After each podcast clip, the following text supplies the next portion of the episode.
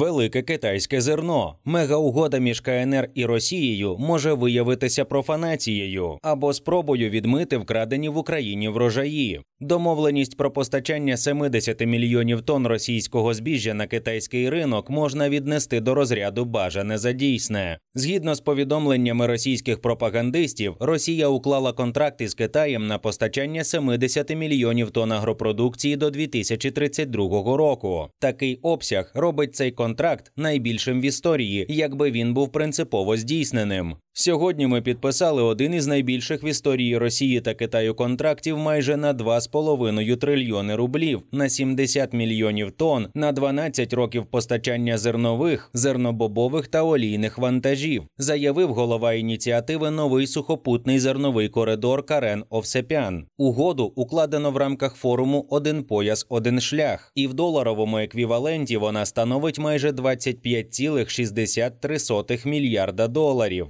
Майнд розбирався, що стоїть за домовленістю і як вона може вплинути на кон'юнктуру зерна у Причорномор'ї.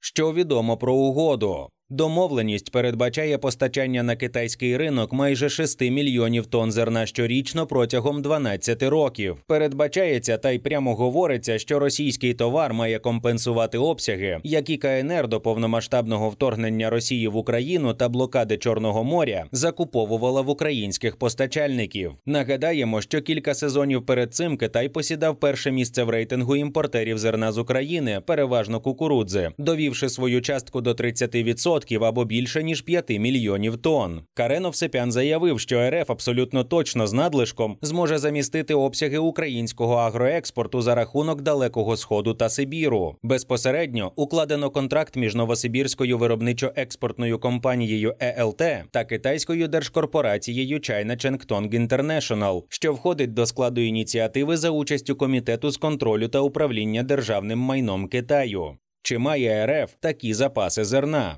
Теоретично так. Це припущення перетворюється на впевненість, якщо врахувати, що РФ останні два роки включає в свої баланси вкрадене в Україні збіжжя, тим самим легітимізуючи його. Саме вивезеними з Херсонської та Запорізької областей урожаями пояснюються рекордні показники виробництва й експорту в Росії минулого маркетингового року майже 158 мільйонів тонн і 60 мільйонів тонн відповідно. Однак найчастіше РФ перенаправляла це зерно до Сирії та Африки у не надто розбірливі щодо походження продовольства регіони. Китай виводить цю схему на новий рівень. За оцінками інституту кон'юнктури аграрного ринку, у найближчій перспективі можливий обсяг експорту до Китаю з Уралу, Сибіру та Далекого Сходу становить 3-3,5 мільйонів тонн зернових, зернобобових та олійних щорічно. І навіть ці обсяги не відповідають найбільш затребуваним у КНР імпортним характеристикам: високоякісна пшениця із вмістом протеїну 14,5%. Що із ціною? Зважаючи на обсяг та заявлену суму угоди, розрахункова ціна продукції становить 360 доларів за тонну. Поточна ціна держзакупівель у Китаї, за даними місцевих аналітиків, становить 320 доларів за тонну. Світові ціни мають тенденцію до зниження.